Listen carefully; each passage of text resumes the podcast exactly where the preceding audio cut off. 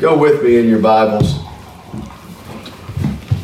Just flip them back and forth if you'd like, but it would be worth seeing in the Gospel of Luke, the 23rd chapter, the 46th verse. Just to see, I'm going to read three scriptures to you back to back, and then we'll dive into the message. But I want these to really sink in this morning. Gospel of Luke, the 23rd chapter, the 46th verse. And when Jesus had cried out with a loud voice, he said, Father, into your hands I commit my spirit. Having said this, he breathed his last. Flip over to the next book, to the Gospel of John, the 19th chapter, the 30th verse. It puts it this way He said, It is finished. And bowing his head, he gave up his spirit. Then the writer to the Colossians, the Apostle Paul, in the second chapter of Colossians, starting at the 13th verse, I'm reading out of the New Living Translation this morning, up to the 15th verse. You were dead because of your sins and because your sinful nature was not yet cut away. Then God made you alive with Christ, for he forgave all our sins. He canceled the record of the charges against us and took it away Yes. by nailing it to the cross. In this way, he disarmed. Say, disarmed. He disarmed the spiritual rulers and authorities. He shamed them publicly by his victory over them on the cross. Jesus, the champion, a showdown at Calvary. Amen. It's good. You know, Pastor Phil mentioned the, the series that we're going to bring to you over the next two Sundays, today and next Sunday, and I, I'm just so moved uh, to, to share a message on the cross, and it was a, a, a tall order uh, that is weighed heavily on me today. So I just ask for your uh, your prayers to deliver this very clearly, and so that it will have the effect that it should. Good Friday's coming up, and uh, common characteristics of the day that so many of us are familiar with. Over the course of the last 2,000 years in church history, Good Friday has become a day of, of penance and a day of sorrow, and almost a day in which the world looks at the church to share in the sufferings of Christ. But an interesting thing is, it has not been secularized like Easter. We tend to celebrate, as we should, the, the day of resurrection. But it has become very much a secular holiday. But stop for a moment with me and think about what will happen this coming Friday all over the world. Corporations will count it, many of them, as a holiday. Hope you have the day off. Ten states in the country will consider it a state holiday. Huge church services will gather all over the world to recognize the crucifixion. Religious movies and TV programs will air on network television.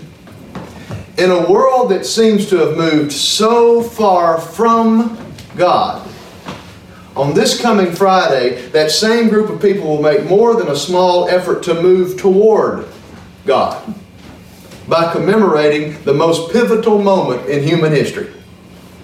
Yes. Not with Santa Claus on Christmas, not with the Easter Bunny, not with the turkey on Thanksgiving, but the crucifix with our Savior as the only icon that we look toward for Good Friday. Yes. His broken body, His sufferings, His shame, His blood, His bruises. Our perfect Savior and the perfect debt that was paid is the icon for Good Friday. See, because Good Friday is our first indicator of Jesus the champion. World history is filled with battles and with wars and blood is shed, lives are lost, often for good causes, and land is often desecrated by strife and unrest. But think about this. History has proven time and time and time again that when the right side wins the war, liberty and peace then become a reality. Hmm. Yes. The price is tremendous, but the reward is invaluable. That's what happened on Good Friday. the saddest day on the Christian calendar. Extreme suffering, punishment, and torment placed on one man, the God man. But victory was won, and the world was changed forever. Yes. Amen? Amen. Amen. We can't overemphasize the issue of sin that had to be addressed, and I, I call this, for the purposes today, as a, Jesus the champion, the first major blow. See, the cost of Adam and Eve's failure was so much more than just a pattern of bad behavior and poor choices. Mm-hmm. The price was sickness and suffering. The price was aimless lives without purpose. The price was mankind being cut off from an unobstructed relationship with the Creator. In other words, we often hear the term the sin question. This was more like a sin exclamation. Hmm. The cry of human hearts that had been created in the likeness and in the image of God that simply could not live up to their potential because of this great gap between them and their Creator mm. that sin had built. Yeah. It's the major theme of the Old Testament dealing with this sin exclamation laws and rituals and offerings and sacrifices and blood.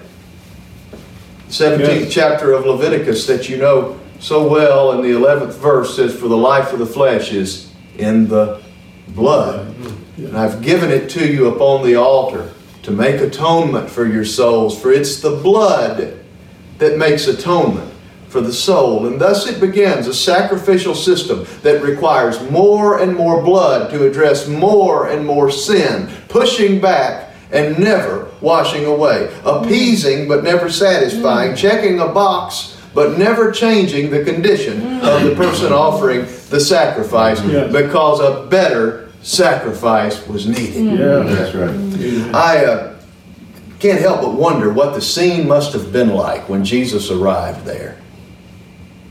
The sin exclamation had led to a dismal, dismal scenario. Thousands of years of pushed back sin, intentional sins, unintentional sins, the unthinkable sins to the common sins. These had created a situation that's even hard to fathom. And here we stand on Passover, on the big feast day in the afternoon hour when thousands of Jewish, Jewish believers would gather and lambs would be sacrificed one right after another. And one rabbi said the blood would run so heavy, even on the day of Good Friday, the blood would run so heavy on the temple floor that they could reach down with cups and scoop up cups of lamb's blood as it worked its way through the floor of the temple, ankle deep, down the steps of the temple, and into the street. Pools of blood. We hear that and we think, boy, that's sure an antiquated idea. But you and I were not exempt. You and I were in no better condition than those who were standing there with a year's worth of sins and a whole cart full of lambs and ankle deep in blood. But at the exact same time, on that Passover evening sacrifice, on the first Good Friday, after all the lambs had been slaughtered, then the sacrifice was presented for you and for me. The writer to the Hebrews says he didn't enter by means of the blood of goats and calves, but he entered the most holy place once and for all by his own blood, thus obtaining eternal redemption. The blood of goats and bulls and the ashes of a heifer sprinkled on those who were ceremonially unclean sanctify them so that they're outwardly clean. But how much more will the blood of Jesus Christ, who through the eternal Spirit offered himself unblemished to God, cleanse our consciences from acts that lead to death so that we may serve the living God? John said he's the atoning sacrifice for our sin, and not only for ours, but also for the sins of the whole world. Yeah. He also said to Timothy, There's one God, there's one mediator who can reconcile God and humanity, the man, Christ Jesus. He gave his life to purchase freedom for everyone. This is the message God gave to the world, listen close, at just the right time. Amen. Mm-hmm. At just the right time.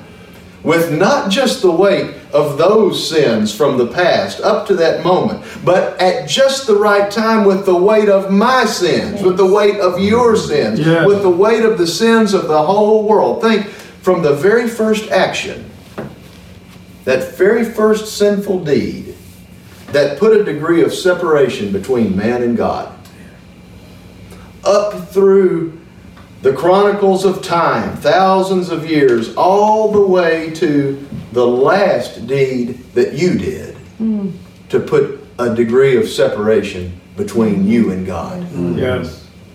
Multiply that times however million, billions of people have walked the earth mm-hmm. since the Lord bore our sin. The terrible weight of sin that separated us from God. But when perfect blood was presented, it looked like defeat.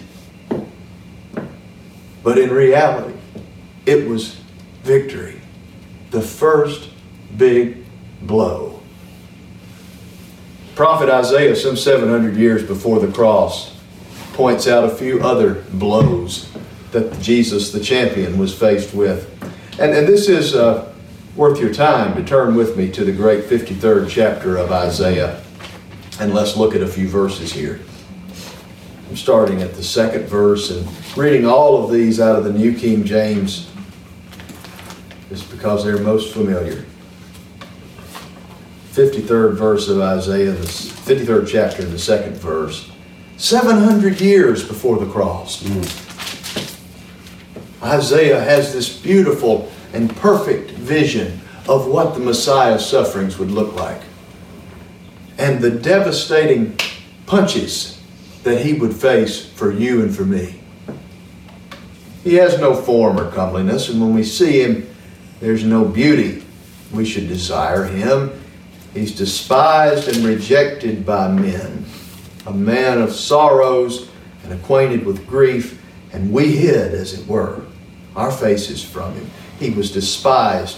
We didn't esteem him. The mm-hmm. blow of rejection.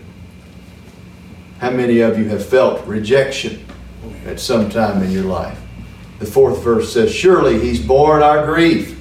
Surely he's carried our sorrows. Yet we esteemed him stricken, smitten by God, and afflicted, but he was wounded for our transgressions, he was bruised for our iniquities. The chastisement for our peace was upon him, and by his stripes, hallelujah, we are healed. The blow of sickness, the blow of chaos, the blow of disorder, everything contrary to peace began to pile upon his perfect shoulders, one right after another. The eighth verse says, He was taken from prison and from judgment. And who will declare his generation? For he was cut off from the land of the living. That's the blow of being totally alone, the blow of being totally forsaken. And we'd be foolish if we didn't acknowledge the power of these forces, even in our own lives, right now. Rejection, sickness, disorder, loneliness, being forsaken. It's real. But here's the point. By facing the blows head on, straightforward, eye to eye, with all of their weight in the fullness of their strength resting upon Him, by facing this with such resilience, the Lord disarmed their power.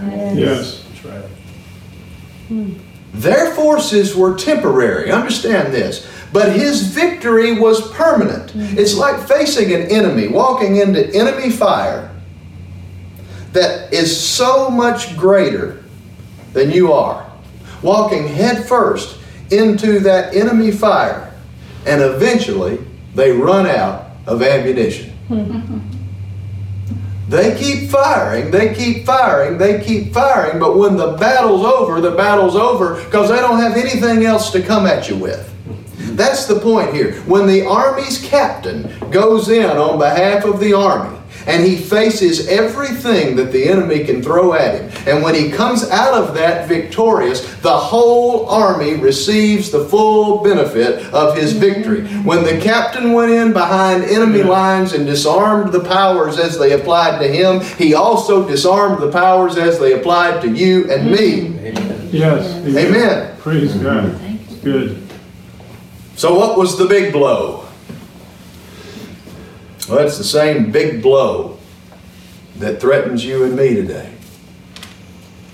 By hanging there on the cross, so obediently, so humbly, not calling on 10,000 angels, not resuming the full authority of his godhood, but by hanging there in total and utter humiliation, naked, bleeding, and under the weight of sin, under the weight of rejection, under the weight of sickness, under the weight of loneliness and forsakenness.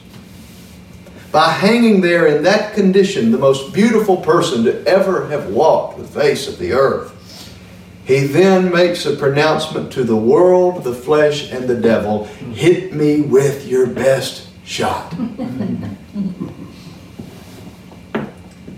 and it was death. The same best shot Yeah. that psychologists call the fear that drives us. Hmm. The majority of people are scared to death of dying. If not what happens after death, the process of getting to death, hmm. the shock of being near death, the uncertainty that surrounds it.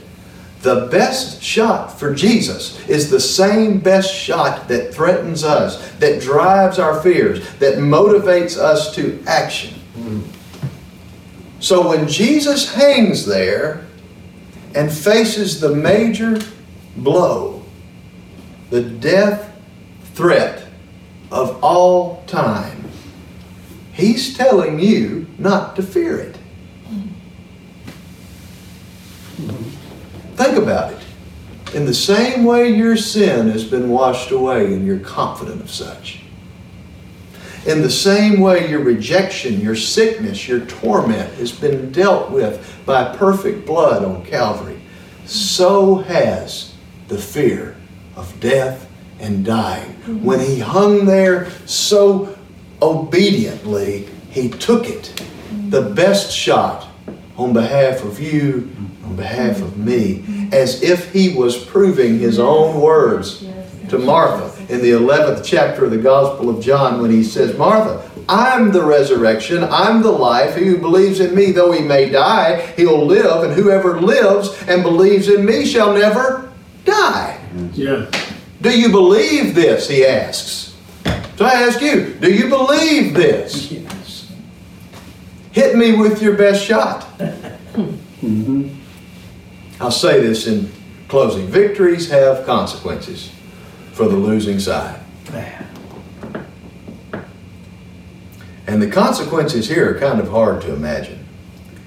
When you think the leaders of the government, the religious zealots of the time that didn't understand him or his mission or any of the work that he had been called to do, the angry mob that had screamed out, Crucify him.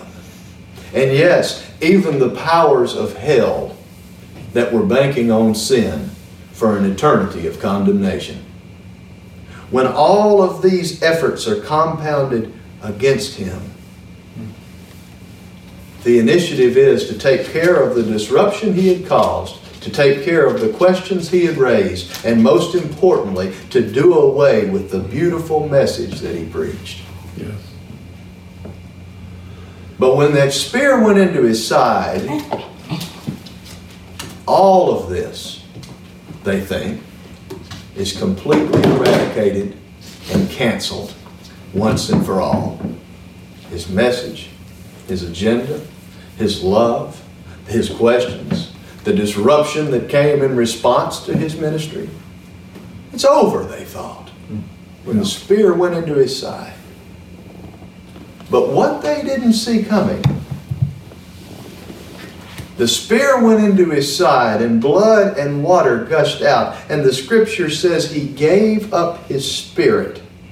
When he released his spirit, when he released his blood, when he released the water of his life, it made a way for millions of Christians all over the world, un, just infinite numbers of millions of believers who would bear the name Christian and 2,000 years later to still preach that beautiful message, to not be content until they did the greater things that he did, to love him, to serve him, to seek him, and to wait for his return to the earth. They didn't get the last draw.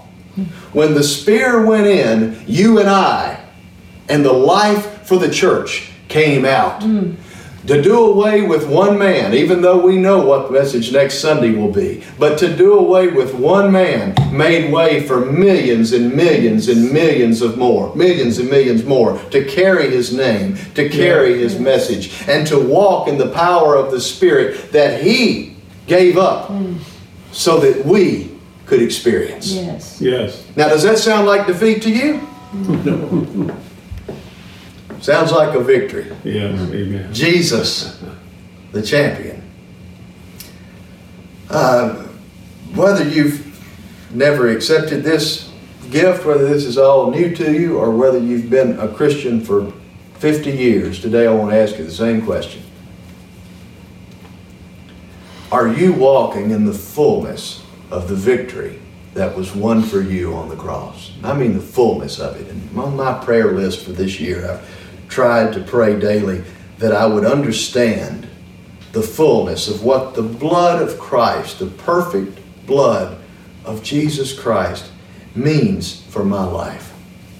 I'll ask you the same question. Yes. Are you under the weight of past mistakes and guilt? Are you paralyzed by fear? Are you dealing with addictions or bondages or habits that you just can't break? Are you feeling forsaken and lonely because of broken relationships and inner turmoil? Or are you feeling as if you have no purpose? I'm asking you, are you walking in the fullness hmm. of the prize of the championship? Yeah. If you're not, I'll tell you, as a soldier in the army of the Lord, and you are, if you've signed up, you're in. As a soldier in the army of the Lord, your captain has faced the greatest conflict in human history, and he won. Hmm. Yes, yes. He fought the greatest forces, the enemy, so they could be disarmed, and you wouldn't have to. Yes. The benefits of his victory are yours. The benefits of his victory are mine. The benefits of his victory are the answer to the problems with the human condition today, yesterday, and as long as this earth spins on its axis. Jesus the champion has done everything that needs to be done so that you don't just walk toward heaven, but you walk through this life toward heaven victoriously. Yes. That's the reward of the victory. Amen. Pray with me. Father, in Jesus' name, I ask you by your Spirit, Lord, to simply move upon every heart, upon every mind, even upon the souls of people who are listening and watching this morning. Lord, we can't just thank you enough. Jesus, just to hear it again, just to hear the story again, is mesmerizing. It's, it's, it comes without comprehension and when we say thank you, it doesn't quite seem like enough. Mm. But Lord, that's all we've got. Thank you, thank you, thank you, thank you, Jesus. Yes, Jesus. Yes, yes, God, yes. Every bruise, every scar, every wound, every blow, every weight, Lord, we thank you for it. I'm asking, Lord, by your Spirit, that you would awaken in us a new awareness of just what your blood being appropriated to our lives means. Mm-hmm. The door that has been opened for relationship with you, the door that has been opened for a life that is with God, The fact that the weight of sin bore by him meant that the weight of our sins is washed away. There ain't no use in us bearing it anymore. He's already done it. So thank you, Lord.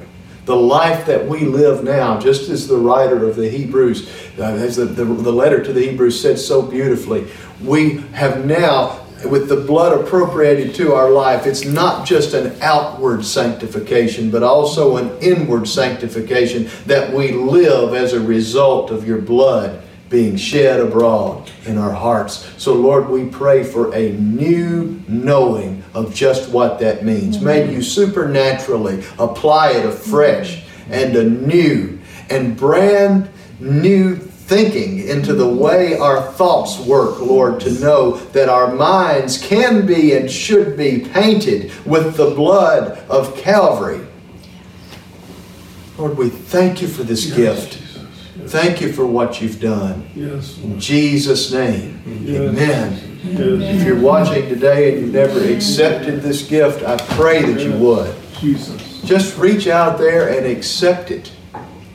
To acknowledge that He bore your sins means you're acknowledging that you've got some sins to mm-hmm. deal with. Mm-hmm. By acknowledging that He has paid the price, you're acknowledging that there's a price to be paid. Mm-hmm.